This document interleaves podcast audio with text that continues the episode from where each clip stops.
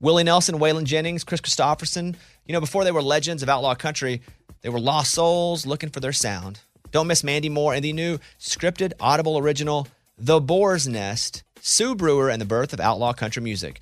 Discover the true untold story of the extraordinary woman behind the rise of outlaw country music and its biggest stars. Hear how one woman's vision in her tiny living room, far from Nashville's Music Row, became the epicenter of a musical movement. Mandy Moore as Sue Brewer in The Boar's Nest.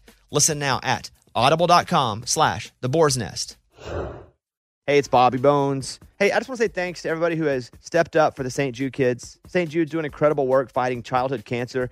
And because of donations like the ones that you give, families never receive a bill ever from St. Jude for treatment, travel, housing, food, none of that. Help St. Jude stop childhood cancer. Become a partner in hope. Get this awesome new This Shirt Saves Lives shirt. It's going to look great on you. So join all the doctors, researchers, and me in this fight. All right, text the word Bobby. It's only six numbers to 785 833. Again, text the word Bobby to just these six numbers 785 833. This is the year to stop overpaying for your family plan. So choose a straight talk wireless family plan. Unlimited data, talk, and text on a reliable 5G network. And you can get a new line starting at $25 per line per month for four lines, plus taxes and fees and no contracts. That's good decision making. Available at Walmart and on straighttalk.com. Family plan discount with four lines, all on the silver unlimited plan. Not combinable with auto pay discount. In times of traffic, your data may be temporarily slower than other traffic. Video streams at up to 480p.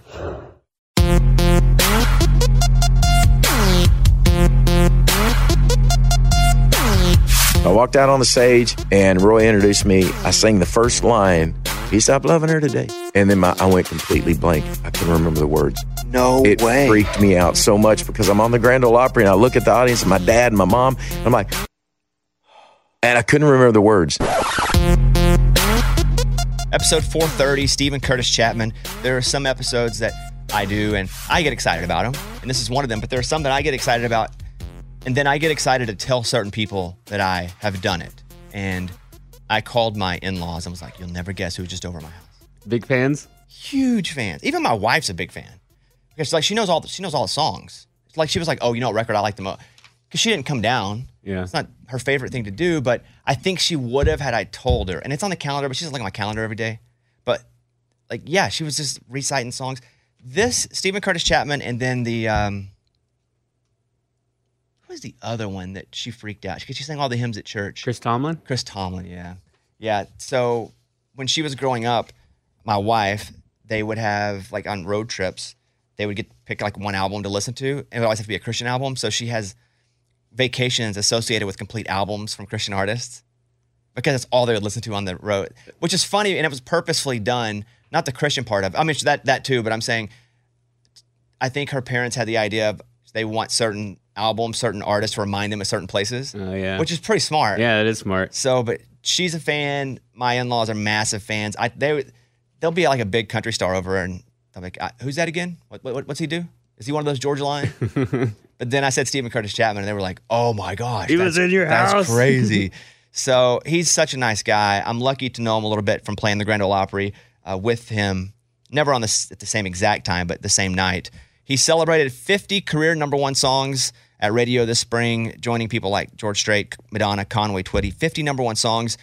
He's only one of those four to be a writer on every single one of their 50 songs, though. He wrote all, all of his. So we're talking about that. Um, and he's celebrating all this by playing clips of each song on social media, throwback footage, and a scripture from his pastor around every song. So you guys go follow Steven Curtis Chapman at Steven Curtis Chapman. But it's like, he's a superstar. I mean, the dude, he's also so nice and not fake nice. Sometimes we get fake nice people, and that's okay. I don't care. Maybe you're just having a bad day, you're not feeling good, and you're just trying to put out a fakeness, a niceness to get through. But like, I, this dude's like, I've never seen him not be like mm, kind and just aware. Yeah. How'd you feel about him? I thought he was awesome. His whole story of like playing the Opry and that whole full circle moment, amazing. And his dad. Yeah. Yeah. Yeah. Uh, do we want to run, run through a couple songs? Yeah. Let's do three, two, one. Top five, sh- or top three uh, streaming songs. Number three, Dive.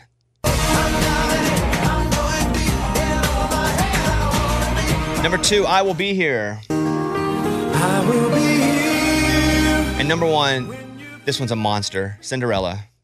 So I dance with Cinderella while she's Steven Curtis Chapman, the most awarded artist in Christian music history.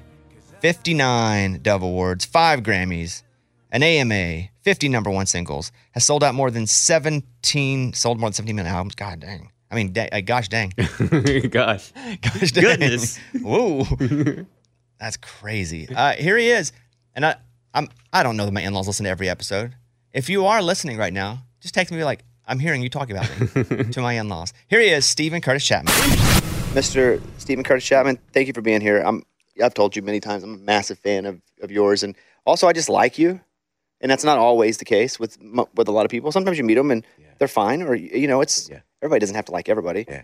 Uh, but you're just a good dude. You've always been super nice to me, so I was super excited when they said you were going to come over. So I just want to say that up front. Thank you. Well, thanks for having me. But Yeah, you're- seriously, You're appreciate you. what have you always been like outwardly purposefully kind or was there ever a time where you had some sort of perspective change where all of a sudden it wasn't so much about you Mm. did that ever happen with you i feel like Yeah. mine has recently happened but Yeah. i only know the version of you being super kind Mm. have you always been like that I, I would, first of all, thank you. I mean, it's hum- humbling and kind of a hard question to answer because immediately you're. it's like a super compliment i know yes, yes, kicks yes, in. I It's like, yes Uh, well, you know, yeah. I think. Uh, let me tell you about. Uh, let me let me tell you how proud I am of my humility. Um, but it's funny when you ask that. I uh, um, I read a book recently called Love Kindness, and it's a book about kindness, and it really it was probably one of the best books I've read in, in a long time, and and um, I was so into it. I told the author. Uh, how much I love this book, and they asked me, "Would you? We're going to re-release it as paperback. Would you write a foreword?" So in the foreword, I was just wow reflecting. you got to write a foreword of a book you loved yeah. How cool was that? that's like if the hunger games called me that would be crazy it's probably gonna I'd be like that's wild okay anyway go ahead so now, yeah, Bobby, write the foreword. Um, so I wrote the, but I, but in the process, I was thinking about just kindness and what you know the the power of it. It's funny you said that because my shirt. You sure does say kind. Um, um, and just you know how important and yet how kind of um, uh, needed it is now. It feels like kindness is not the thing that is the order of the day so much. And um, and I started remembering a time when I was a kid when so my mom and dad I grew up of course obviously grew up around the church and buckle the Bible belt in Kentucky and when when I was a little kid my dad was more interested he was chasing the music dream wanted to be on the Grand Ole Opry someday he was a country music writer had some not real success but but tried and would come from Kentucky to Tennessee but uh, and my mom took me and my brother to church uh, pretty regularly on Sunday morning, but my dad really didn't go. It wasn't against it; he just wasn't wasn't his thing, and, and wasn't that interesting. Um, after he'd grown up in the church and all, but just as an adult. But we had a revival uh, back in the day. They called it a layman's revival, which was basically meant they didn't have an evangelist, a preacher. They just had people get up and tell their story, and they came from other towns, and they would come up, and and they needed host homes, people to stay in homes. So they didn't put them up in hotels or anything. Of course, I'm in Paducah, Kentucky. I don't even think we had a hotel. Um, and we somehow, and this honestly was kind of a miracle when I look back. I think it was just God worked this out because we, my mom convinced my dad to let one of these guys stay in our home. And he was a he was a dentist. I remember his name was Dr. Findley Baird. And he stayed in our home for like four or five nights which was unusual anyway. It was kind of freaking me out that that was not a typical thing for my dad to have somebody stay in our home. And he, uh, when he left, I remember there was like, he left like three bucks on my pillow and my brother's pillow with a little note and just said, Thank you guys for taking such good care of me and being so friendly to me. And it was, and, and when I look back, it's funny, that happened when I was probably six years, seven years old and it really changed the trajectory of my family. It's probably why I do what I do now, the music I do, and all of that. Because my dad really was marked by that, was changed by his kindness in in our family. You got your dad too, huh? yeah, yeah, and it wasn't just, and it wasn't because he he didn't preach at us. He didn't. Uh, he was just kind, and it was that that I think won my dad over more than anything. And and for me too, I just still remember Doctor Finley Baird as this. He was just he had kind eyes. He was just a very kind guy, and and it made such an impact in my family. Um, and maybe you know I was so young then, kind of marked by that. I don't know how much of a difference that made in the way I would react to people and respond to people. I think that's sort of in your. For some people, it's a little more in their DNA. They just respond that way. My mom's very kind. My dad is as well, but uh, especially my mom. And so you're kind of around it, and that's just how people relate to one another. Um, but yeah, anyway, I would assume that if it affected whomever your caregiver is, your dad in that situation. Yeah, So it affects you, but then it also affects you because it affects your dad. Right. Whatever Yeah, it is, it doesn't have to even be this. Like if Yeah. you were to see a parent be genuinely moved or affected by something, Yeah. you know what that would probably do to you that you don't even really understand at the time. Yeah. that would be a big deal for me. Is my, my getting married, and I don't think I ever was not nice. I just I was kind of like an animal. I didn't do stuff to be mean. I was just trying to eat. Yeah.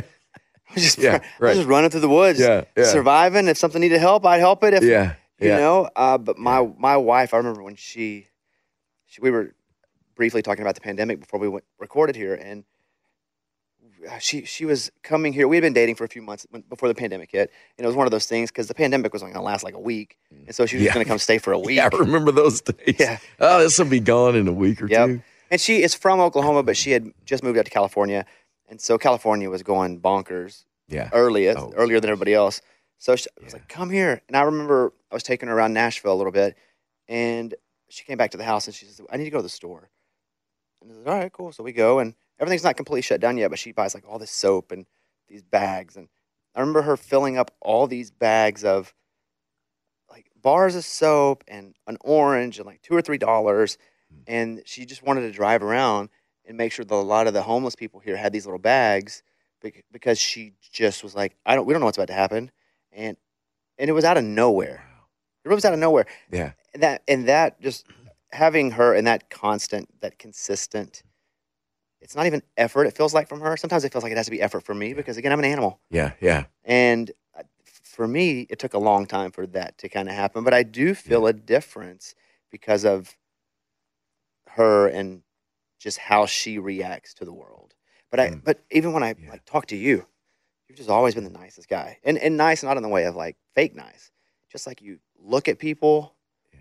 like Huh. you you invest even if it's Mm. 45 seconds, Mm. you know, and invest into like what's up, Mm. and that's a lot. Yeah. Wow. Uh, Paducah, I've been through a few times. I always associate Paducah with random town in America. When I go to my random town, it's Paducah. Mm. Always, really? always. That's to me that is random. It's the the most representative, generic town of kind of the South, but kind of the Southeast, not Yeah. really the South. Right. Always Yeah. my reference is Paducah, Kentucky. So, I love it. what was Padu- what was Paducah like as a kid for you? you know, what resources were there? Yeah.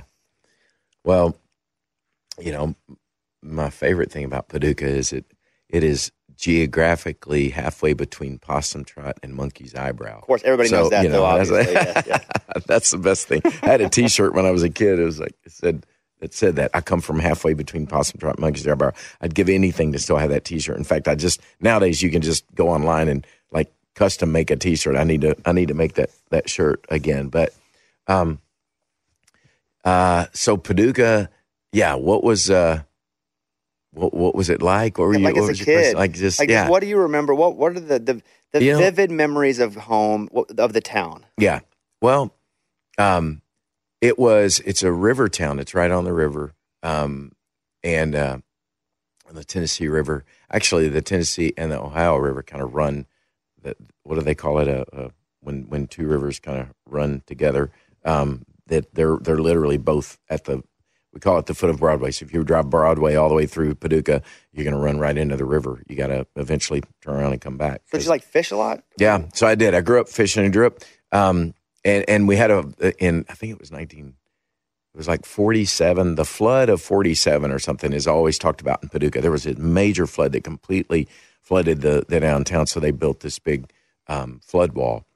So when you get to to Broadway, which now we have a really cool, it's called the Carson Center, which is really nice uh, kind of symphony hall. We have a Paducah Symphony. I've I've done a concert with the Paducah Symphony, so um, I know from experience they're actually really good. A lot of the players come from Nashville, but um, but there's some from Paducah. But um, but so I remember the flood wall. I remember hearing the stories of the flood, always kind of being a little nervous about that. Is you know, can that happen again? But no, that's why we built the flood wall.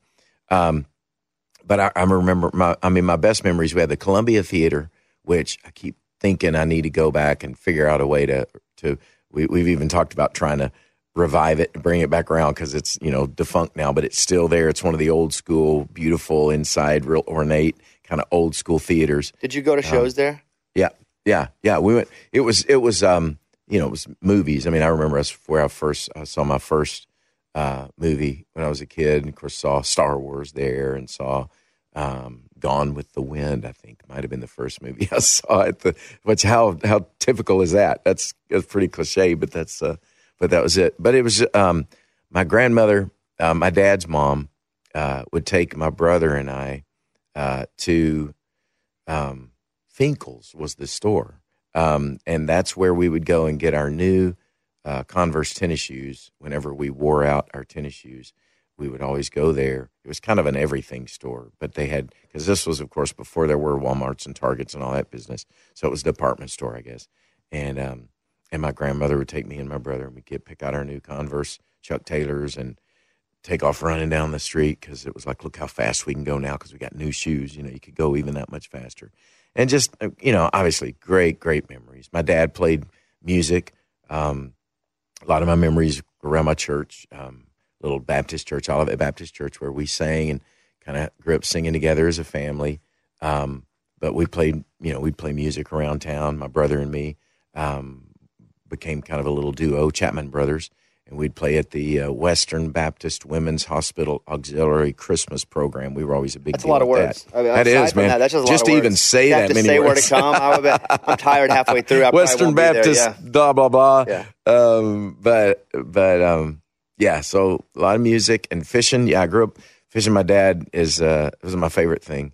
Um, really is is fishing. We hunted a little bit. We had we had at the time we had quail. Still had wild quail. They're they're all moved out now, pretty much. But you can't find them around this part of the country. But we could hunt. We'd walk out our back door with our 410 shotgun. We always had a hunting dog. My dad grew up loving hunting. We didn't do a lot of it, but but bird hunting a little bit. And um, I had two ponds close to my house. I grew up basically just fishing pretty much every day. If I didn't have a guitar in my hands, I usually had a fishing pole in my hand. When did you start playing guitar? Did your dad have a music store? he does still. Still, Yeah. okay. So when did you start playing guitar, or do you remember, or do you just always have No, I- something? I remember pretty distinctly because I was my dad owned a music store. He started it when I was uh, probably about five years old. He worked for the railroad, Illinois Central Railroad, because that's kind of my family. All of my uh, my my family on my grandmother's side, my dad's mom's side, were all railroad people, and we had a big uh, train depot, Illinois Central,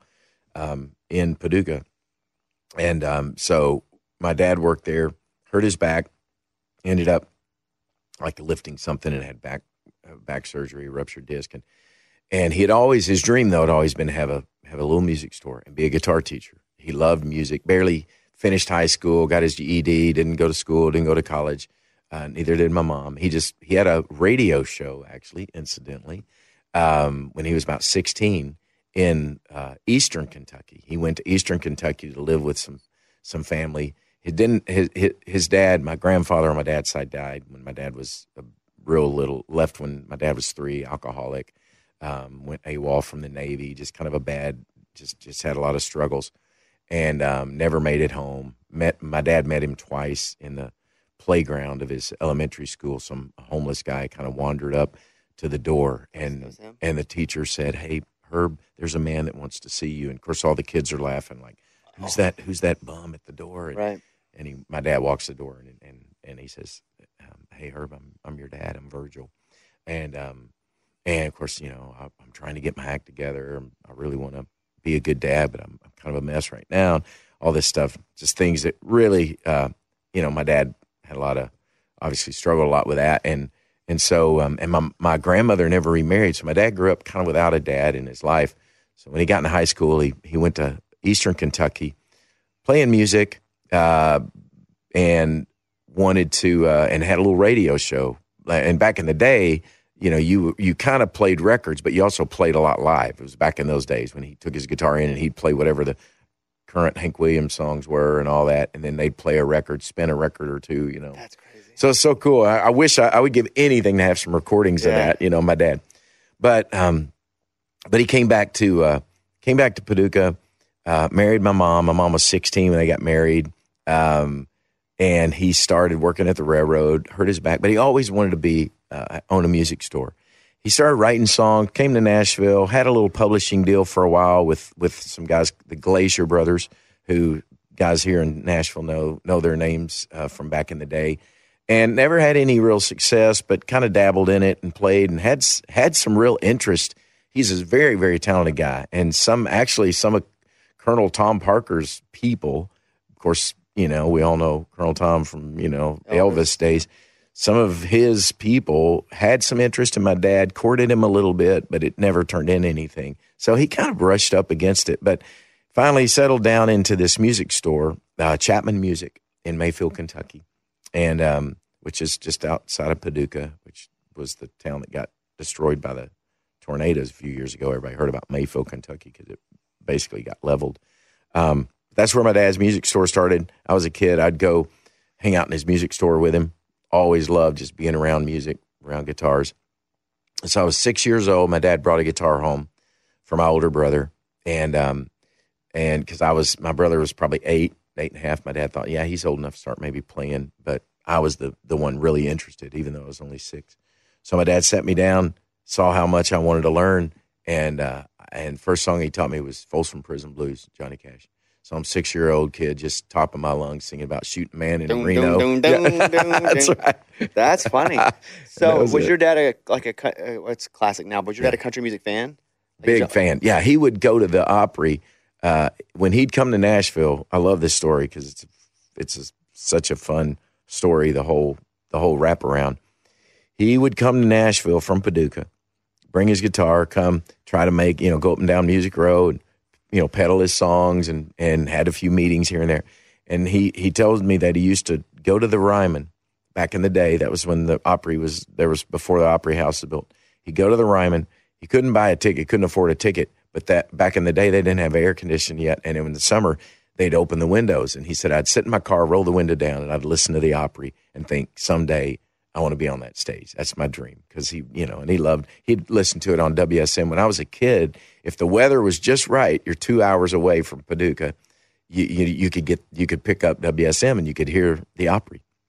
And I, and I remember being in the car. My dad would it was crack, you know, it was all this static, and all of a sudden you'd hear, you know, well, you bake right with Martha White. You know, you'd hear one of the you know little commercials, and Dad go, "Hey, that's it. That's the Opry. Hang on, y'all, everybody, hush. You know, listen, that's the Opry." And uh, you know, it was just this reverence of man, that's music. That's where it comes from. And um, so, fast forward, gosh, you know, I'm going to say 40, 40, 50 years. Um, I do a bluegrass record, which I've always wanted to do because that's the music my dad really grew up bluegrass and folk music and all of that. And, and, um, and I, I was releasing my bluegrass record called Deeper Roots. And Ricky had Ricky come do something with me on it. And my dad sang on it with me and my brother. We did a bunch of old stuff we grew up with. And I called dad and I said, Hey, I want you to come to Nashville. I'm going to, I'm going to debut my new record and I want you to come perform with me. And Oh. so he walked out on the stage at the Grand Ole Opry, Opry. and Wow. uh, and and and he was 80, I think he was like 80 years old, 70 79 and walked out and we sang together me and my dad on the stage of the Grand Ole Opry. So he made it, you know. That's awesome. Isn't that a great story? What a great sweet. thing to be able to ask him too. Yeah. Like, Yeah. I want you to come and do this with me. Yeah. We can do this together. Something you've always wanted to do. That is such Yeah. a cool story. Yeah. Hang tight. The Bobby Cast will be right back. This festival and concert season will be all about the boots, and Tecovas is your next stop before attending your next concert. Tecovas has seasonal and limited edition offerings this spring. Talking about men's boots, women's boots, um, apparel, hats, bags, and more. All Tecovas boots are made by hand in a time honored tradition, timeless style, always on trend. And Tecovas has first wear comfort, little to no break in period. Like it's hard to find this level of comfort paired with this level of style. Plus, direct consumer pricing keeps the value on your feet, the money in your pocket. So stop by your local Tacova store, have a complimentary drink, shop the new styles. You like the smell of leather or no? I love it. Yeah, that's what the whole store basically is fresh leather, Yep. friendly staff. Or like the smell of staff? I don't know. I guess I'm sure they smell good there. Many stores have leather custom branding to make your boots truly personalized. What a gift, too. Regular live music and events, there is no in store experience like this. If you can't make it to a store, just visit tecovas.com. T E C O V A S.com. T E C O V A S. Yeah. Yeah. Tecovas.com. Find your new favorite pair of boots today. Willie Nelson, Waylon Jennings, Kris Kristofferson. How did the biggest names in outlaw country start a musical revolution? Through one woman's vision from one tiny living room. Don't miss Mandy Moore as Sue Brewer in the new scripted Audible original, The Boar's Nest, Sue Brewer and the Birth of Outlaw Country Music. Discover the true untold story of the extraordinary woman behind the outlaw country music movement and its biggest stars. Brewer shaped the sound and soul of country music as we know it today, despite never picking up an instrument herself. Lovingly dubbed as the Boar's Nest, Sue's Place was an intimate staging ground where a new breed of singer songwriters, wounded souls, wayward upstarts, that's where they would spur each other and tap into something bigger and something realer. Starring Mandy Moore and featuring Ebon Moss-Bachrach as Shel Silverstein and TJ Osborne as Johnny Cash, alongside a full ensemble cast. Audible invites you to enter the boar's nest and experience the rise of a musical revolution. One woman, one time, one place. The Boar's Nest, Sue Brewer, and the birth of outlaw country music. Listen now at audible.com slash the boar's nest. Hey, it's Bobby Bones. I just want to say thanks to everybody who has stepped up for the kids at St. Jude. St. Jude's been leading the way in the world's best survival rates for some of the most aggressive forms of childhood cancer. Your support means that families never get a bill from St. Jude for treatment or travel or housing or food, so the families can focus on helping their child live. And that really hits home for me because I've been to St. Jude many times. I've hung out with the kids, played music for the kids. I was in the hospital a lot as a kid. Now, I didn't have cancer, but if it wasn't for people stepping up, I don't know that I would have been able to go and stay in the hospital and be taken care of. So that's why we do this, take care of others. You can help St. Jude stop childhood cancer by becoming a partner in hope. When you do this, you'll get this awesome new This Shirt Saves Lives shirt. So join all the doctors and researchers, you know, and me in this fight and just text the word Bobby to 785 833. It's only six numbers, but text the word Bobby to 785 833.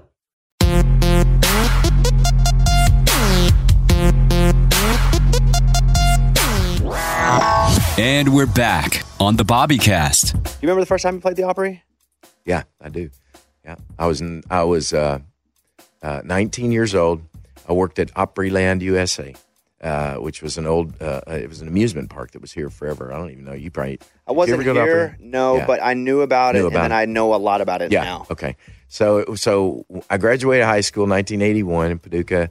Um, was on my way to to. I was going to go be a dentist. I don't don't ask me why. My dad Well, said. I can tell you why. Yeah, you made yeah, a nice dentist in your house that left you three dollars. That's right. There you go. You're probably. I've never even thought about that. It's like, why did I think dentist? Probably that guy. Because my dad. Plus, my dad told me it was really hard to make a living, feed a family playing a guitar because he had done it for like Also 40 true. years. Yeah, He said. also uh, he said, go get a real job. Go get an education. Dabble in music. You're great. You're talented. But man, so few guys can make a living doing it. So, so I was like, all right. So I'll do the right thing. You know. So I was off. I was going to go to college and major in uh, whatever pre med, pre dentistry. I guess I don't even know. But um, but the summer before uh, I went to college, I graduated high school, my brother, my older brother, and I came to Nashville and auditioned at Opryland to try to get a summer job. You know, and um, Playing music. playing music in one of the shows. Made it. Got got in one of the shows called Country Music USA. Country Music USA, you dress up like the artist. You know, uh, uh, Porter Wagoner. I, I remember I did Porter Wagoner. Wore the suit. You wore know. the suit, You huh? walk out and you do the suit, um, which was donated. It was an actual one of Porter's suits that he donated. That's cool. And I'd come out and do George Jones. He stopped loving her today, and I'd come out and do you know and uh, Flatt and Scruggs, and you know you dressed up, put the hat on, came out and did a chorus of the song. It was just a you know it was a variety show basically, and um, did that for the summer. And um, I got a phone call one day that um, uh, they said, "Hey, would you come do the Grand Ole Opry? Uh, you want to sing on the Opry?" I was like, "Like the Opry, or just on the stage?" I'm like, "Yeah." It's a strict question. And they said, well, we bring kids from the park every now and then, and we call it the future stars of country music or whatever. And we just bring, you know, some of the kids from the park, and it's kind of a promo to send people to go out in the park and buy Sure. tickets. And and so uh, they said, come, you know, we want you to, you- you've been invited to come play the Opry. I was 19. I told, called my dad, of course, who at this point was like, Dad, guess what? I'm going to sing on the Grand Ole Opry. So he came, my mom, my grandmother, my brother. Uh, it it was sitting out there, and uh, Roy Acuff introduced me, and I walked out on the stage, and uh, and my big song in the show, kind of my big moment in the show in the park was, um, the the announcer would say the incomparable George Jones, and I'd sing He Stopped Loving Her Today, and do the chorus of He Stopped Loving Her Today. So I walked out on the stage, and Roy introduced me, and uh, I sang the first line, He Stopped Loving Her Today, and then my, I went completely blank. I couldn't remember the words No it way. freaked me out so much because I'm on the Grand Ole Opry and I look at the audience and my dad and my mom and I'm like, and I couldn't remember the words. True story. And I'm like, okay, this is bad. I'm on the Grand Ole Opry, my dad and everybody, and Roy's standing there. And so it seemed like about two hours. It was probably about, you know, 20 seconds, but I'm like, and the band keeps playing, and I could hear the band behind me going, they placed a wreath upon his door. They're trying to give me the words, you know, everybody's like just dying for me. And so I, I, I, I, I suddenly get the words back, and I'm like, they placed a wreath upon his door, finish the song, get done. And the crowd's, you know, super sweet, like, oh, we loved it. Roy walks over. This is a true story. He said, he's like 90 at this point. I mean, he's very, you know, he's late in his years already. And he said, Well, Steve, sound like you forgot the words there for a minute. you know, not going to let it go. I'm like, Thank you. And I am not kidding. The first thing that came to mind, which is terrible, and I feel bad. This is not a kind thing to do. Um, my this this will show the real, you know, the other side of Steven Kerr Chapman. Um, the first thing that came to mind is this is when George was No Show Jones, and that's what they called him. He would come on stage, sing a song, fall off stage, and they, you know, it's terrible. And the first thing came to mind is I just said, "Well, Roy, no, I didn't forget the words. I just wanted to sing it like George does it these days." That's funny. That's funny. I don't think it's not kind. I think it's pretty funny. it was pretty Yeah. fun. And the crowd thought it was hilarious. And I walked off stage and Roy looked at me and he said, Well, son, I don't know about your voice. I don't know about your music. I don't know. But if you can pull that off at this age in front of that crowd, I think you just might make it in this business. So When you we that go. show, and again, I've had situations too where I just blank yeah. for whatever reason. Yeah. Did you have a lack of confidence, or did, was your ability to recover so good that you felt you could then do anything because you had already done it bad and got yourself out of it? I think that was a, I think that was probably more than anything because I remember my dad coming back and I thought my dad I knew he wouldn't be disappointed. He's been my biggest fan, but I just felt I felt bad and and dad my dad was like, you know what, Elvis forgot the words, son, but what you did with that, That's awesome. you just you you won the crowd and that's that's a performer. That's what an entertainer can do and you got that in you. So way to go, you know. Did your dad? Did you get to see him perform like openly in places as like where you would go and just sit and Yeah. be in awe of your dad? Yeah. When I was a kid, he was in a group. They were called the Village Singers, and and uh, he I'd go watch him perform. That's my earliest memories, really, are watching my dad play. We had a little Kentucky village, Kentucky Dam, which is in Kentucky. There's there's Kentucky Lake and Barkley Lake and Land Between the Lakes area. And my dad was in a group called the the Village the Village Singers, and they would perform every weekend at the at Kentucky Dam Village area. Like a boy band or like with instruments? no, it was bluegrass. It was folk, Oh, oh, bluegrass. oh, bluegrass. Yeah, got it, yeah. They played Rocky Top, and you know, and then Dad would Oh, sing "Green song. Green Grass of I Home." I can't do hate Rocky that song too. No, I I can't either. Top. I'm Arkansas. No, no. That's- I'm Sweet Home Alabama, but we Okay, won't talk yeah, about yeah. that. I, you know what? I can take that song. That's really one of the cooler entrances. I will go down to Tuscaloosa and watch us get our brains beat out. yeah, Are you an Alabama fan? I am. I have my daughter's a cheerleader at. Alabama. Well, I, I've spent many, many um, miserable but also really cool weekends down there. Yeah. Because you know they have all the statues of all the coaches that won national championships, Oh, and you know Saban, they're six or or how or, Yeah. you know install all the coaches are there. Yeah. Bear Bryant. Yeah. Um, and then they play Sweet Home Alabama, the entrance. Yeah. I hate to say it, but it's pretty cool. It is. It's pretty cool. I it's, know. It's pretty I know. cool. Yeah, yeah. So why did your daughter choose Alabama? Yeah, it's kind of a crazy story. My so I have two. My my so I have six kids, three biological, um, and then we adopted three girls from China. Um, and so my oldest daughter, uh, oldest adopted daughter, Shaohannah, um, was kind of a brainiac, uh, smarty pants, and she was going to go to Duke or Vanderbilt or one of this. She was looking at uh, at Ivy Lee's. I mean, she got like she's like Arkansas. Yeah, Yeah, that was right there. Yeah, obviously. yeah. And uh, and she, um, a, a friend of ours said, uh, who had a daughter similar, very high. I mean, my daughter, okay, Dad bragged for a minute, got like a 35 on the ACT. A 36 is perfect. Perfect, You yeah, know, she got awesome. one away. So it's like, okay, she's probably going to go do some, you know, go somewhere.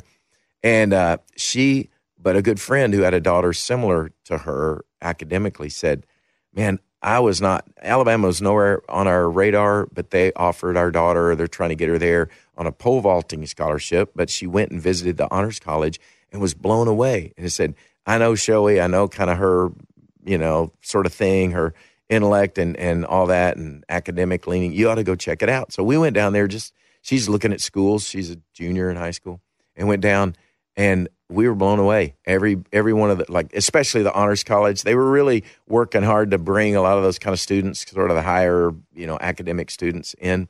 And so our daughter Shaoey said, I, I think I'm I'm gonna go to Alabama. And um, my wife, who's a massive college sports fan, um, was like, Okay, I'm good with that. we can go watch football games. But I'm also thinking you guys aren't Alabama fans right then. Like you're not. no, no, no, no. Got it. Yeah, she's Ohio from Ohio, so she's kind of a Buckeye fan. I grew up in Kentucky, but You big Blue Nation or it's, no? it's sadly I'm I'm pretty sports dumb until I met my wife. Got it. In fact, to the degree that the first year we were married, she looked at me and started talking about how excited she was for uh, for March Madness, and this guy from Kentucky, and I'm just confessing here, you probably will never have me on your show again. I said out of this mouth, now tell me again, what's what's March Madness? I'm not really sure. and she looked at me like, is it too late to annul this marriage? I've been I'm thought it was married a virus? to a Kentucky yeah. guy who doesn't know what the heck. It's like, what? How's that possible? So that's what she's had had to deal with. So we were not necessarily Alabama fans. We have some good friends, very dear friends who are massive, went to Alabama, big fan. So we've watched some games. I figured I learned who Nick Saban was. Um, I was shamed when I when I said who is that. So I, I've quickly learned. And so Shaoey went, loved it. Our daughter, uh, her below her, Stevie Joy, is an amazing cheerleader. Is always she's a gymnast, wanted to cheer. Incidentally, at Kentucky, because they have like the best cheer program in the in the nation, and win a lot of you know championship. They have a big competition where they do co-ed uh, championship uh, cheerleading thing in in Florida, and she watched it every year on TV and takes notes and like that's where I want to go.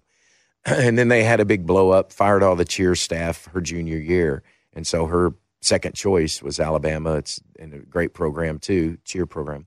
So she ended up going there, following in her Wow. sister's steps. So now we've we're in our sixth year. Uh, graduated, got her master's in social work from Alabama, and then now Stevie Joy is a junior, getting ready to cheer at the Rose Bowl. In, That's in pretty cool. Days. So we're Yeah. pretty excited. That's really watch yeah, her. That's really cool. Yeah. You have 50 number ones. If I said you have to name all 50 of them or the earth explodes, could you name all 50 of them? Oh man, if the Earth exploded, Yeah, I'll do it to the ball players too. I'm like, you have to make nine out of ten three pointers unguarded or the Yeah. earth explodes. Could Yeah. you do it? could, you could you name off? The, I'm not going to ask you to. I don't think so. I I I, I don't know. I, I might. I've looked at the list now enough because I'm doing something on social media where I'm doing a chorus of all number one songs kind of over the time. So I've looked over the list, but I would get close. I think I'd get close. I could go through the the albums in my head, and I I, I would. I think I could get forty five, if not all fifty. Looking at the list of people who have had 50 number ones, just anywhere. Well, there's like four people. I mean, it's it's you, it's Madonna Mhm. was one. Conway, Yeah, as I heard. yeah, And, is uh, another one. Um, and George Strait. George. Oh man, yeah. So all four of you guys, good- you should have done a record together. That's some pretty good company, huh? Yeah. Know. Is there like a text thread you guys are? Well, yeah, it's- Yeah, right. Not Conway, Me obviously. Rest in Yeah, not Conway. But you, He's, George, uh, and Madonna, just yeah, chatting it yeah, up I know it. Boy, that would be yeah. The three we need to figure out a way to do a trio. You know. Where did it? What, what- what's up with the the, Cur- the middle name? Why? Steven yeah, Curtis that's a good question. Okay, so my best, my, my dad's best friend. Uh, funny, we were talking about the Opry and talking about all that. So my dad grew up with a with a guy named Jack Curtis Martin. Jack's dream. My dad's dream is guitar player. They grew up playing music together. Jack was a dobro player. Um, The and Dobro's the, like the big. The, yeah, slide. Dun, yeah, yeah. slide guitar. It's you use a slide and lay it. But it looks like a guitar, Yeah, laying on yeah, lap. resonator. And uh, and and Jack became dobro player for uh, Flatt and Scruggs, and played on the Opry for years. So he made it big time. So anyway, that's where my middle name Curtis comes from. Jack Curtis Martin. So it's not your real um, middle name. No, it is my name. So my name Oh, so is Stephen Curtis, Curtis. Chapman. Got it. So I come to Nashville. I'm Steve Chapman. That's all I've ever been. I mean, I'm a Paducah boy. You don't use, you know, you use your middle name when you're in trouble. That's it. That's why you have a middle name. And if I heard Steven Curtis Chapman, that was, you know, get in here right now, Steven Curtis. Um, and so I come to town. Uh, there's a guy, uh, songwriter named Steve Chapman and his wife Annie, and they do music together. And uh, in fact, when I was a kid, I had an album from a group called Dogwood, who was comprised of Steve and Annie Chapman and one other guy. So I thought it was cool because I had a record with Steve Chapman's name on it. Um, and they kind of did folk. It was sort of gospel, but it was kind of folk music. And um, so I knew there was another Steve Chapman, but I thought, I don't even know if he's still doing this. So I get to town, and all of a sudden, all these people are confusing me because I'm in gospel Christian music. They're like, "Is that Steve? Wait a minute, Steve Chapman's married to Annie. Why is he talking about Mary Beth? Did they get it? You know what happened?" And um, and so literally, my record when I first started writing, my publisher came and said, "Royalty checks are getting confused. You know, BMI doesn't know is this that Steve or which Steve Chapman. You need to come up with a different name." And uh, um, Steve, actually, Steve and Annie's son is Nathan Chapman, who went on to produce Taylor Swift and is a Yeah, country awesome. music guy, great Yeah. guy. And uh, I met him at, at baggage claim one day when he saw my bag go by, and he said, "So you're the other Steve Chapman that's not my dad that everybody wonders if I'm and your you kid." guys are not Yeah. related at all. uh-uh, not related at all. Yeah. So, I just assumed you were. oh, really? Yeah, And I know Yeah. Nathan. yeah, Uh, Yeah, I great, assumed you were like cousins or something. Yeah. his dad is yeah, Wow. but his dad is Steve, and um, so they literally one day I walk in and my at the time publisher, and I was just starting to talk about doing a record somewhere down the road, but I'd been passed by everybody at the time over as as an artist. I had had some success as a writer, so people were interested in signing me for my publishing, but no one was interested in signing me as a as an artist. And um, so they said, "Hey, if we're going to do this, one thing we'd feel like you got to do something different with your name because people are going to get you confused, not know you're a different guy."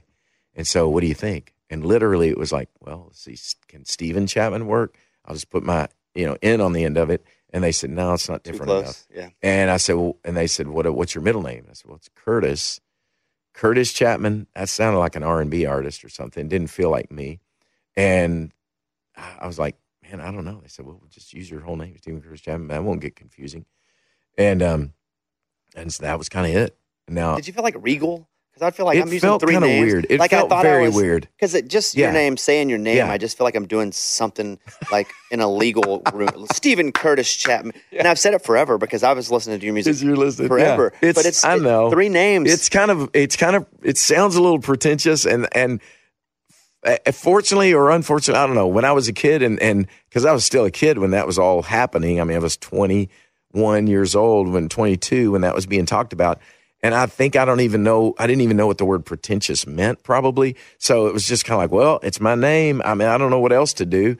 You know, Steven C. Chapman. They're like, nah, it's not. A Michael W. Smith. That's working. Mm-hmm. But so I, it's funny. I just, yeah, it felt, it felt like a lot, but they were all for it, and I was, you know, I'm like, well, who am I to argue with the, the, you know, the experts? You know, they they know what they're talking about. when you were deciding what you were going to do with your career, did, was it always non secular, secular? You're Mhm. picking what kind of.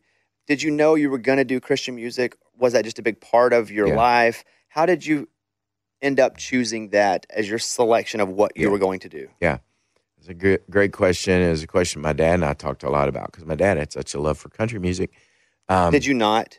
I did. No, I love it. I, I grew up with it and loved it. And you know, it's like I like I said, my job at Opryland. Before Opryland, there was a little Opryland wannabe in Kentucky, uh, close to Kentucky Lake, called Kentuck Territory. That was my first music gig when I was. Uh, I mean, other than playing music around Paducah, you know, when I was a kid, but I got a summer job there before I got the job at Opryland and uh, played music there. Same kind of deal. Again, it was just way smaller, smaller time kind of little park, but it was we played bluegrass and country music and sang, you know, all that. So I've always loved it. I mean, the music, the music that influenced me as a kid, still my my probably favorite singer in the world is Glen Campbell. Um, I was literally going to ask you about Glen Campbell next. Yeah, because yeah. I'm, from, I'm from Arkansas. He's such a big Oh, deal too. golly, yeah. So, but I, I There's so not a I'm- better singer. I'm going to pin Yeah, that and come yeah, back to it. Yeah, yeah, I do. Okay. So, so, so so yeah so that's the stuff and then i mean john denver songs when i was a kid jim croce james taylor any of the singer songwriter guys but then i got into rock and roll too and you know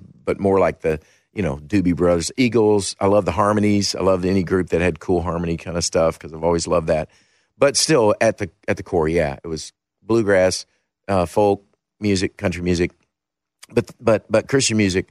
Growing up singing with my family, and I think because I think what it was when I think about it is, you know, my dad would my dad loves music. We'd sit and because he was a guitar teacher, I remember him sitting and teaching me Drift Away, the old Dobie, Dobie Gray, Gray. yeah. Give me the beat, boys, to free my soul. It had a cool guitar part, and my dad brought it home, teaching it to his students. Like, hey, let me show you this cool guitar thing. So my dad and I just had that relationship, like playing music, and he'd play whatever he loved. Glen Campbell, he everything he loved is what I loved and fell in love with. Um, but I remember when we as a family started singing together, and my dad wanted to do country music, but when his life really got changed by faith and, and a relationship with, with Jesus is really what happened for him. It became more than a religion. It was a, his real relationship and it changed his life because he had all this, you know, shame and, you know, confusion about it with his dad and stuff. And, and for the first time in his life, you know, it was like this truth of these songs that he was singing meant something. You know, he loved Johnny Cash and Folsom Prison Blues, but he's like, I'm not singing from prison. I'm, but when we sang Bill Gaither songs, and there's a song called "He Touched Me," that we would sing as a family. My dad would just cry every time he sang it because the song says, "Shackled by a heavy burden, neath a load of guilt and shame, then the hand of Jesus touched me. Now I'm no longer the same. He touched me," and that's the that's the chorus. And my dad would sing that, and he'd cry and say, "You know, this is like true. This really is true. This is my life. It changed me. It gave me something I didn't have." And I think something in me as a kid even saw that and connected with that. Like th- these these words mean something more than you know just singing a song. She broke my heart, and you know I'm going to go, you know, get go drinking drink or whatever. and- yeah, yeah. and forget about it. You know, this is something that goes deeper than that. I love those songs. Love the story songs, and I mean, you know, Glen Campbell singing Wichita Lineman. I mean, it doesn't get any better. But but songs that really had something meant something personal. So when I started writing songs in high school, I started. I remember writing my first song. It was I'd seen another kid uh, uh, at our church write a song, and I thought, well, I never thought about that I could do that. So I sat down, had this idea, and I wrote a song, and it was a gospel song. It was written around a, a, a lesson probably I'd heard in you know youth group or somewhere Sunday school or something around what's called the parable of the talents about a, a master calls in his servants and he's going to go away and he gives three servants different amounts of he kind of entrusts something to them. One he gives a little bit the next one he gives kind of a medium amount and then one he gives a lot to and says i'm going to go come back do do something with this. And you probably know the story. He comes back one of the servants kind of buried you know the little bit he gave him and said i don't want to screw this up and kind of didn't do anything with it. And then the next one you know had gone and doubled it and then the other one had gone and whatever you know quadrupled what he had been given. And so it was called the parable of the talents. And at the end of it the thing is kind of the master says to the one who who you know used well what was given to him he said well done good and faithful servant. And so my first song was a song called well done. And as a kid i was like you know if god's given me talent then i want to use it in a way that that he would say hey you used this well well done. I didn't really know that much about what i was doing. I just thought this is what i want to write about. It's what it's what was stirring in my heart. It's what compelled me to write a song.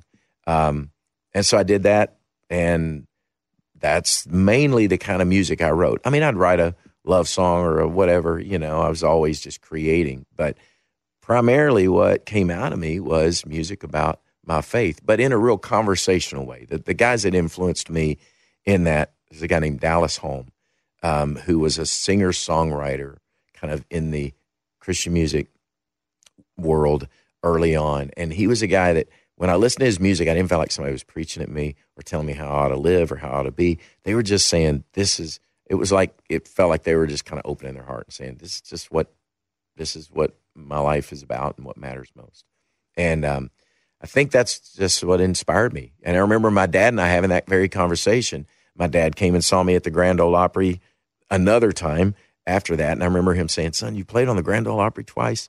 You're getting these opportunities. You're working at Opryland."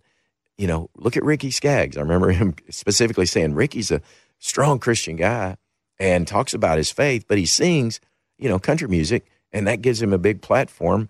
You know, maybe maybe that's maybe that's what you ought to do because you know you're at you, you know you've got these opportunities. And I remember even then saying, "Dad, I'm open to it. I love country music. I love that."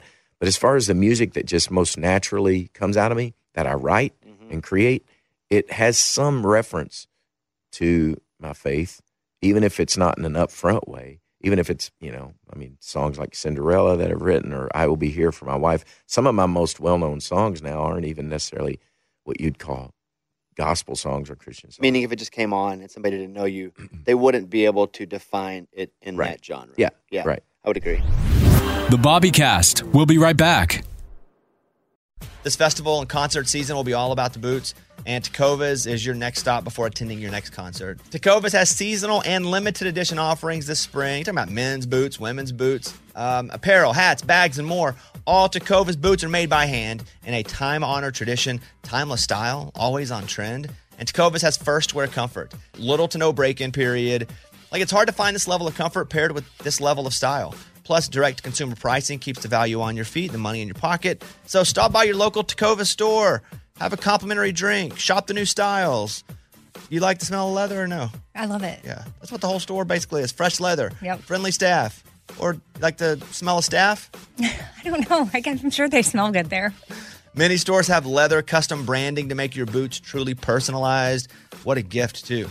Regular live music and events, there is no in store experience like this. If you can't make it to a store, just visit tecovas.com. T E C O V A S.com. T E C O V A S. Yeah. Yeah. Tecovas.com. Find your new favorite pair of boots today. Willie Nelson, Waylon Jennings, Kris Kristofferson. How did the biggest names in outlaw country start a musical revolution?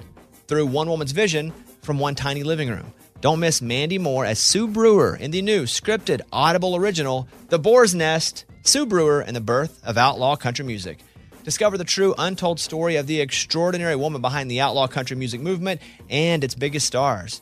Brewer shaped the sound and soul of country music as we know it today, despite never picking up an instrument herself. Lovingly dubbed as the Boar's Nest, Sue's Place was an intimate staging ground where a new breed of singer songwriters, wounded souls, wayward upstarts, that's where they would spur each other and tap into something bigger and something realer. Starring Mandy Moore and featuring Ebon Moss-Bachrach as Shel Silverstein and TJ Osborne as Johnny Cash, alongside a full ensemble cast. Audible invites you to enter the boar's nest and experience the rise of a musical revolution. One woman, one time, one place. The Boar's Nest, Sue Brewer, and the birth of outlaw country music. Listen now at audible.com slash the boar's nest.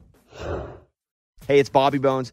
I just want to say thanks to everybody who has stepped up for the kids at St. Jude. St. Jude's been leading the way in the world's best survival rates for some of the most aggressive forms of childhood cancer. Your support means that families never get a bill from St. Jude for treatment or travel or housing or food, so the families can focus on helping their child live. And that really hits home for me because I've been to St. Jude many times. I've hung out with the kids, played music for the kids. I was in the hospital a lot as a kid. Now, I didn't have cancer, but if it wasn't for people stepping up, I don't know that I would have been able to go and stay in the hospital and be taken care of. So that's why we do this, take care of others.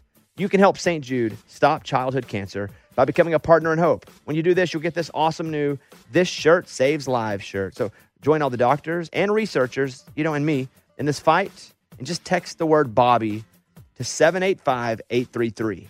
It's only six numbers, but text the word Bobby to 785 833.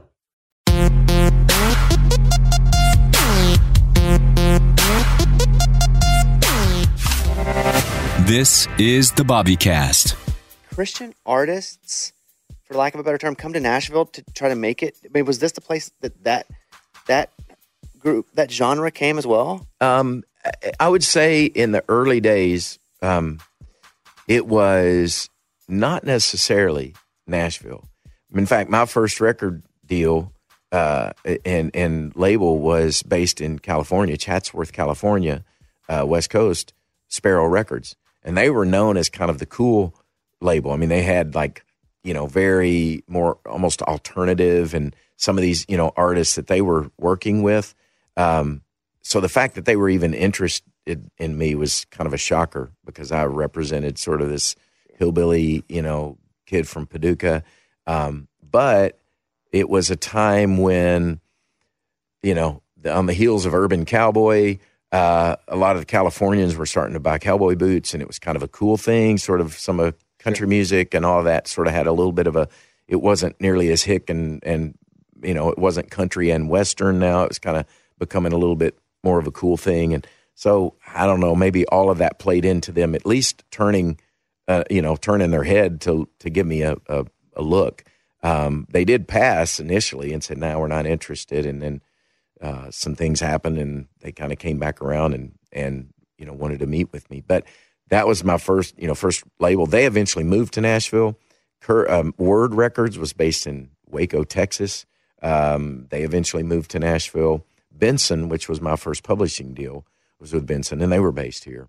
But yeah, I think uh, it was not necessarily where artists came. Whenever you're starting to become, uh, you're you've dedicated not just your life to Christ, but you're dedicated your career to Christ as well. Did you have to learn how to be a better witness? Did you have to learn how to how to speak, how to Mm. because you're not a preacher, but Right. you do pretty good Yeah, at it. yeah. Especially now, Yeah. you've been doing it. You know how to do it. You do it a lot yeah, of times. Yeah, yeah, But if you're just generally playing music and you're having these conversations with your dad, that means you probably haven't spent a lot of time witnessing while playing music, Right. openly and loudly. Yeah. Or maybe you had in church. Like, Yeah. was there a growth there that you had to go through so you could be a really well-rounded Christian performer? yeah. You know, when I first started, it's it's kind of interesting in that I I really felt ill equipped. I remember having conversations with my wife um, because yeah, I started writing songs, got got songs cut by other artists.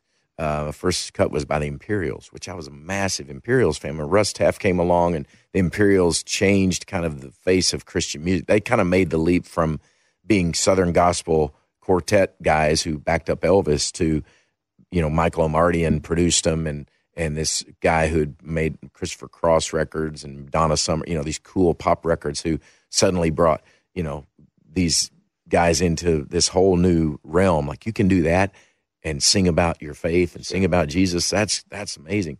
Um, uh, my first concert was Andraé Crouch and the Disciples. You know, which Andre, you know, is amazing. You know, the the songs he wrote and and uh, and, and the music he did. So I was influenced by all of that, um, and and yet when I first started, uh, you know, so so I was writing songs and they were getting recorded by other people. Um, I was I could go back and play you. In fact, I found an old cassette tape of me doing some early concerts, and it's embarrassing how first of all how just hillbilly I am. Like you could never imagine that's the same guy. Uh, and, and even when I was at Opryland, they did a TV show on the Nashville Network back when we had TNN, the Nashville Network. They did a thing called Opryland on stage, and it's me and my brother being interviewed on that, and we're singing, and I'm talking about, yeah, I kind of want to hopefully write gospel music. That's what I really love, probably the most, and, and write. But man, I'm in my country. It's like, yeah, I hope someday I can make it in gospel music. It's it's pretty funny, but and and when I started, you know, and then I I'm writing songs, and and I'll do little things here and there with my brother. Um, and in college, um, you know, I started doing doing music and uh, playing concerts and that kind of thing more. And um, and I I, I just remember thinking, man, if I'm really going to do this, and then when suddenly I get the opportunity to start not just writing songs but recording my own songs and doing concerts, um, I remember thinking, I- you know, I didn't go to Bible college. I mean, I'm not. Am I even equipped to really do this? To to you know stand with some degree of like a like a preacher, like someone would look to a guy on stage to say he has some, he's got some direct line here that we don't have. That's why he's up there, so we can listen to what he has to say. Which sadly, we all know that that isn't necessarily the case. Uh, you know, now with documentaries and all the exposés, it can tell you there's actually, uh, uh, you know, they're about as broken and messed up as anybody. But still, there is that sense for me anyway of, man, I want. I'm, I'm taking this seriously, and I'm, I don't want to just get up here and say, well, this is my, you know, my opinion.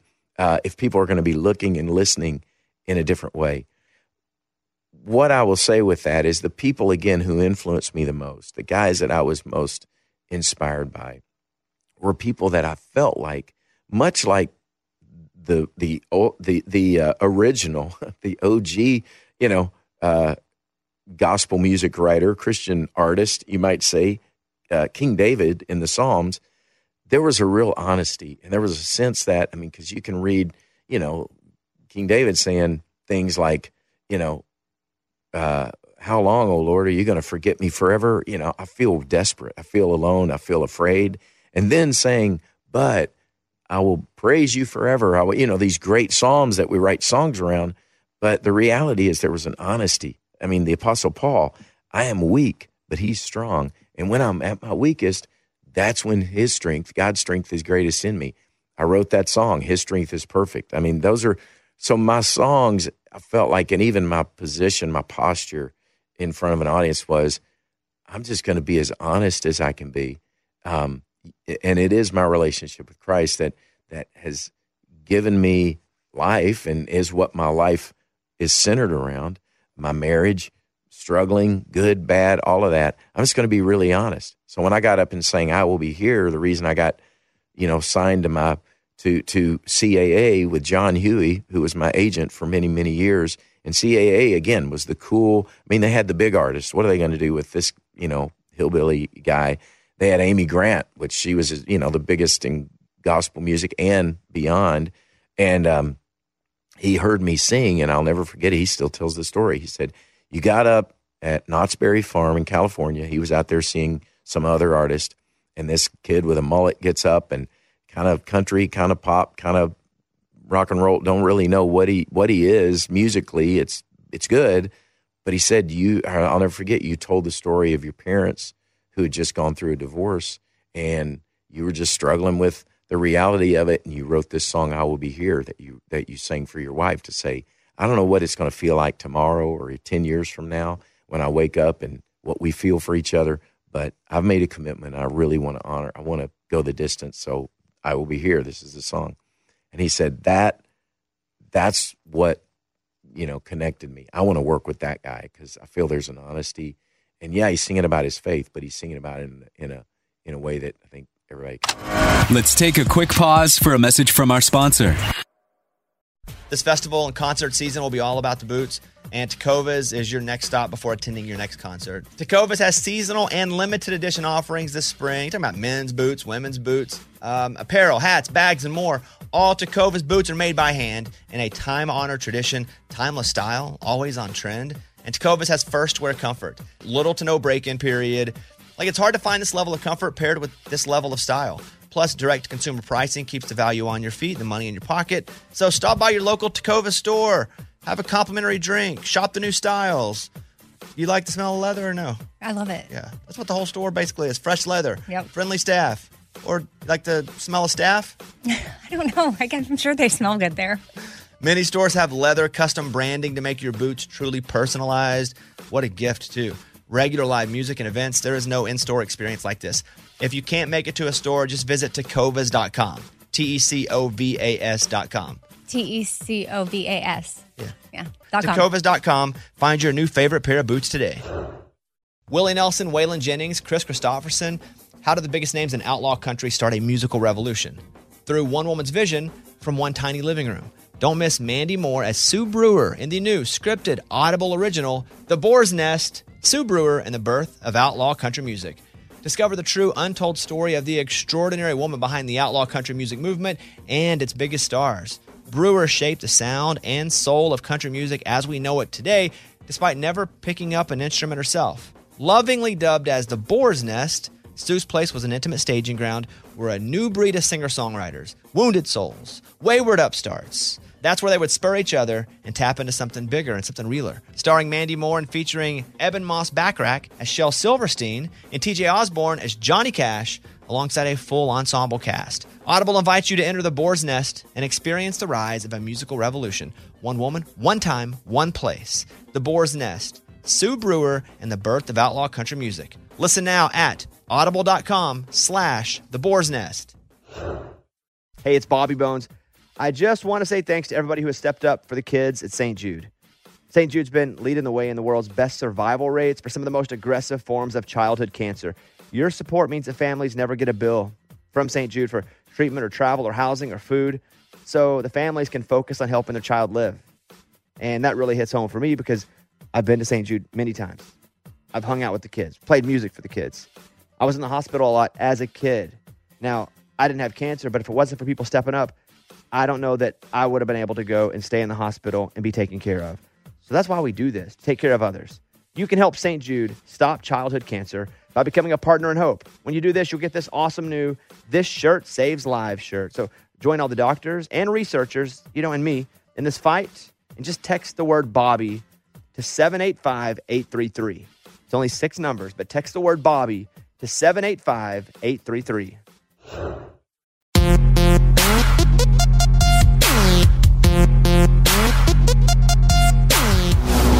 Welcome back to the Bobbycast. Okay, I would always say it felt like you were singing to or with, not at. Yeah, yeah, There's a big difference. yeah, exactly. Especially Yeah.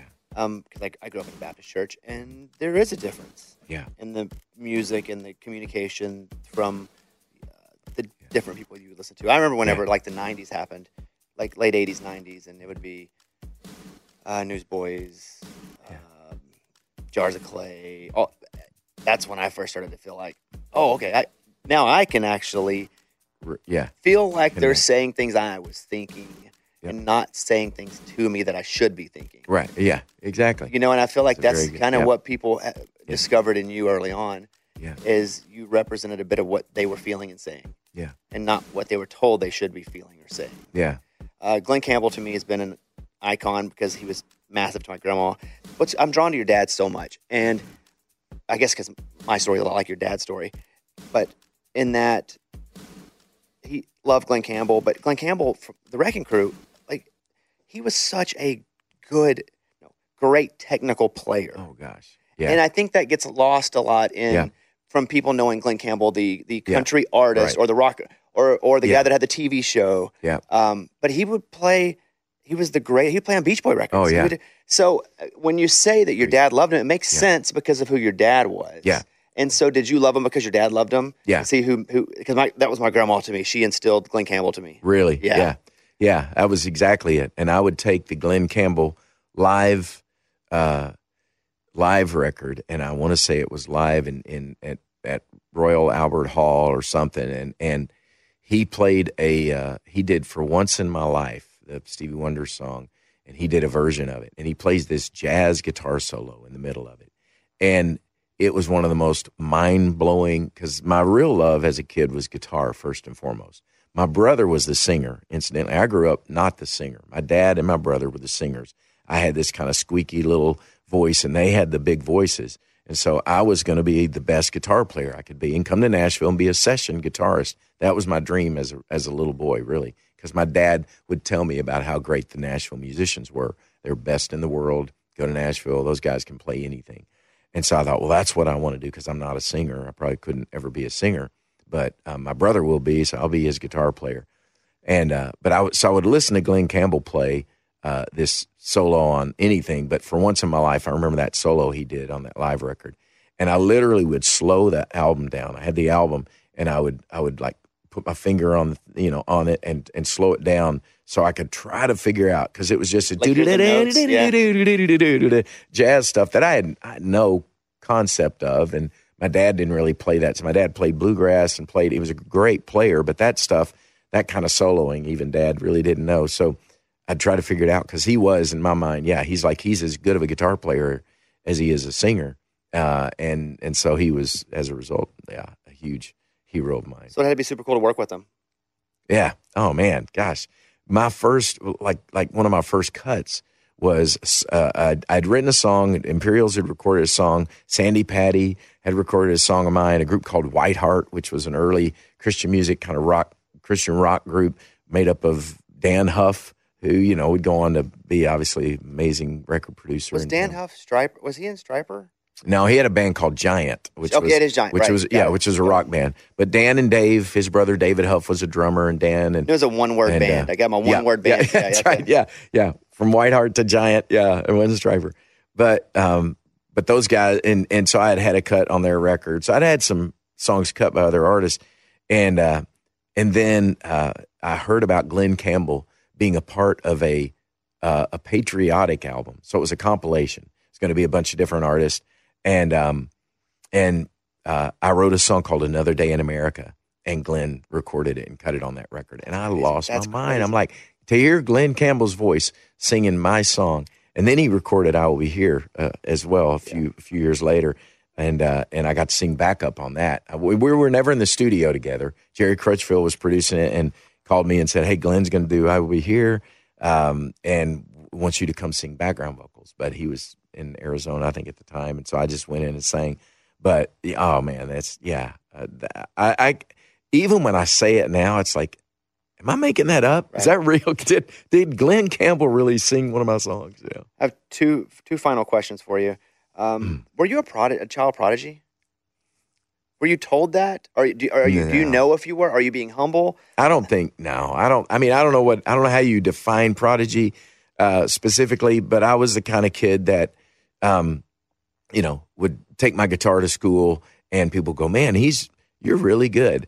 But when I watch, you know, now with social media, you watch these kids that like sit down and like they're masters of whatever, and you go, "That's a prodigy." I think I was just a, I, I was a talented kid who just eat, uh, ate, slept, breathed music. I mean, literally, my mom, you know, tells stories of I would get out of the bathtub, our one bathroom little hundred year old farmhouse in Paducah, and I'd get out of the bathtub, and we had these little chairs at our kitchen table that were like woven, you know, the the weave on the thing. There were, that's what the seat was made of, like a woven kind Like of the cross woven whatever. Yeah, yeah. yeah.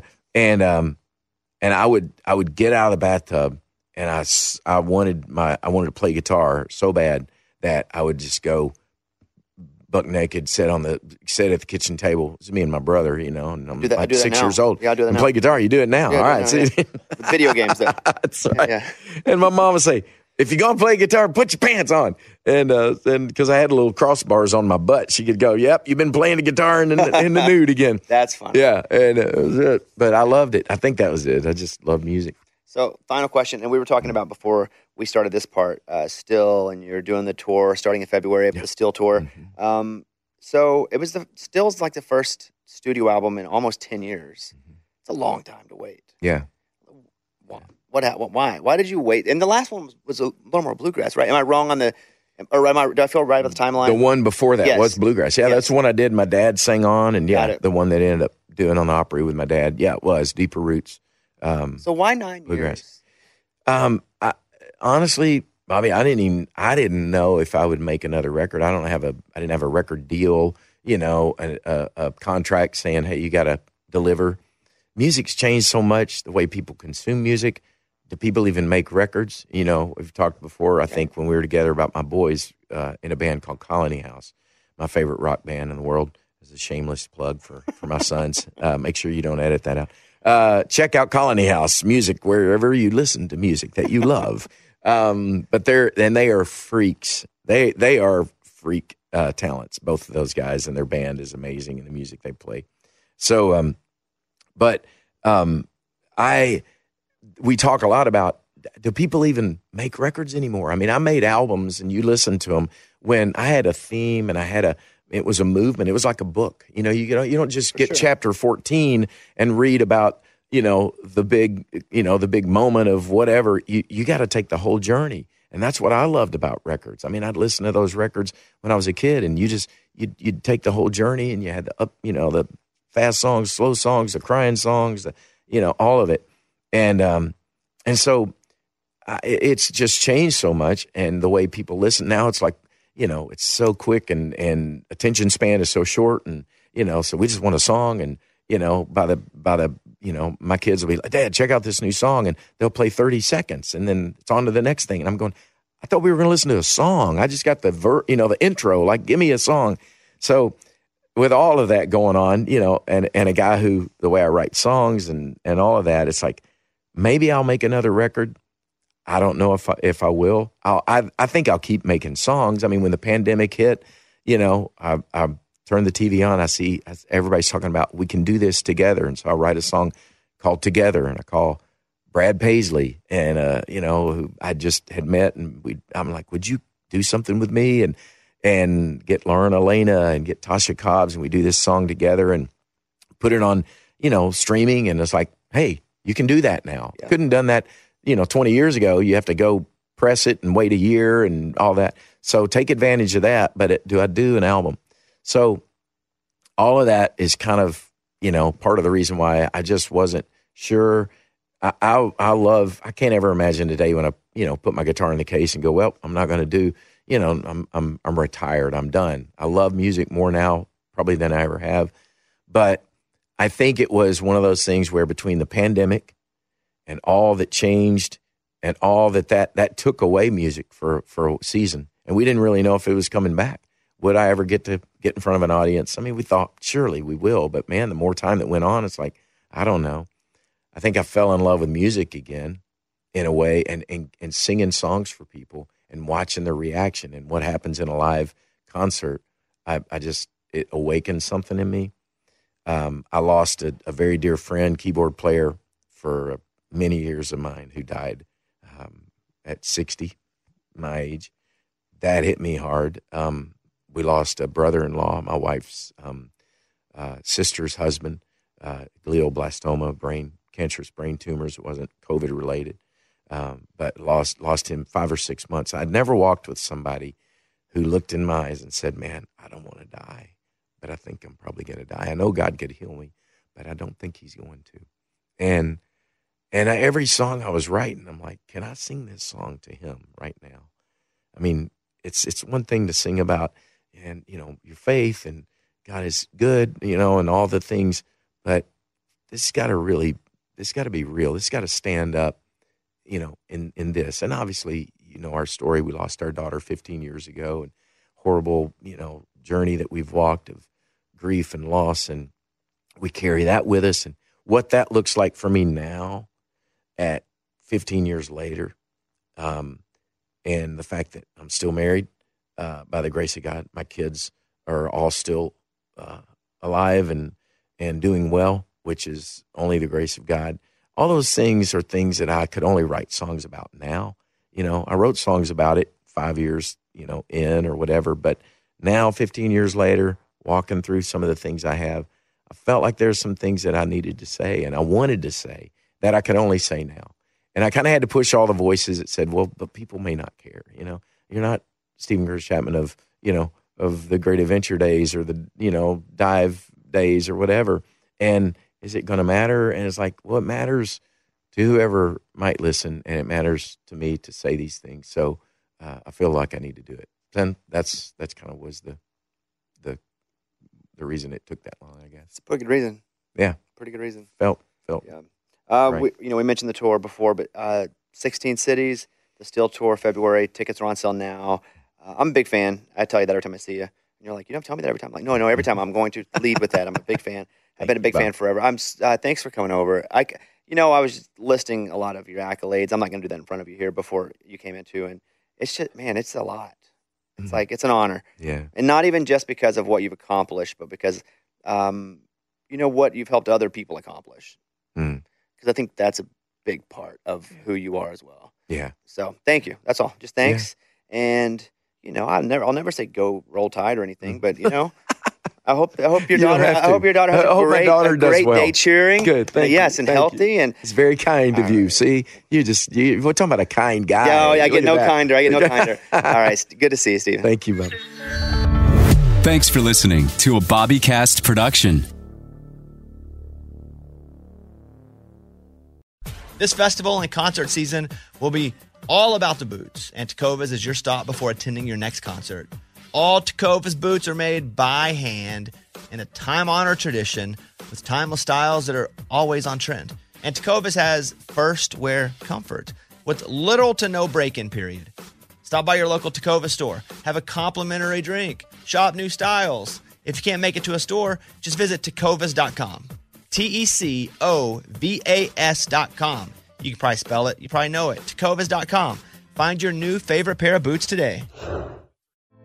Hey, girlfriends, it's me, Carol Fisher, back with another season of the global number one podcast, The Girlfriends. Last time, we investigated the murder of Gail Katz. This time, we're uncovering the identity of the woman who was buried in Gail's grave for a decade before she disappeared. Join me and the rest of the club as we tell her story.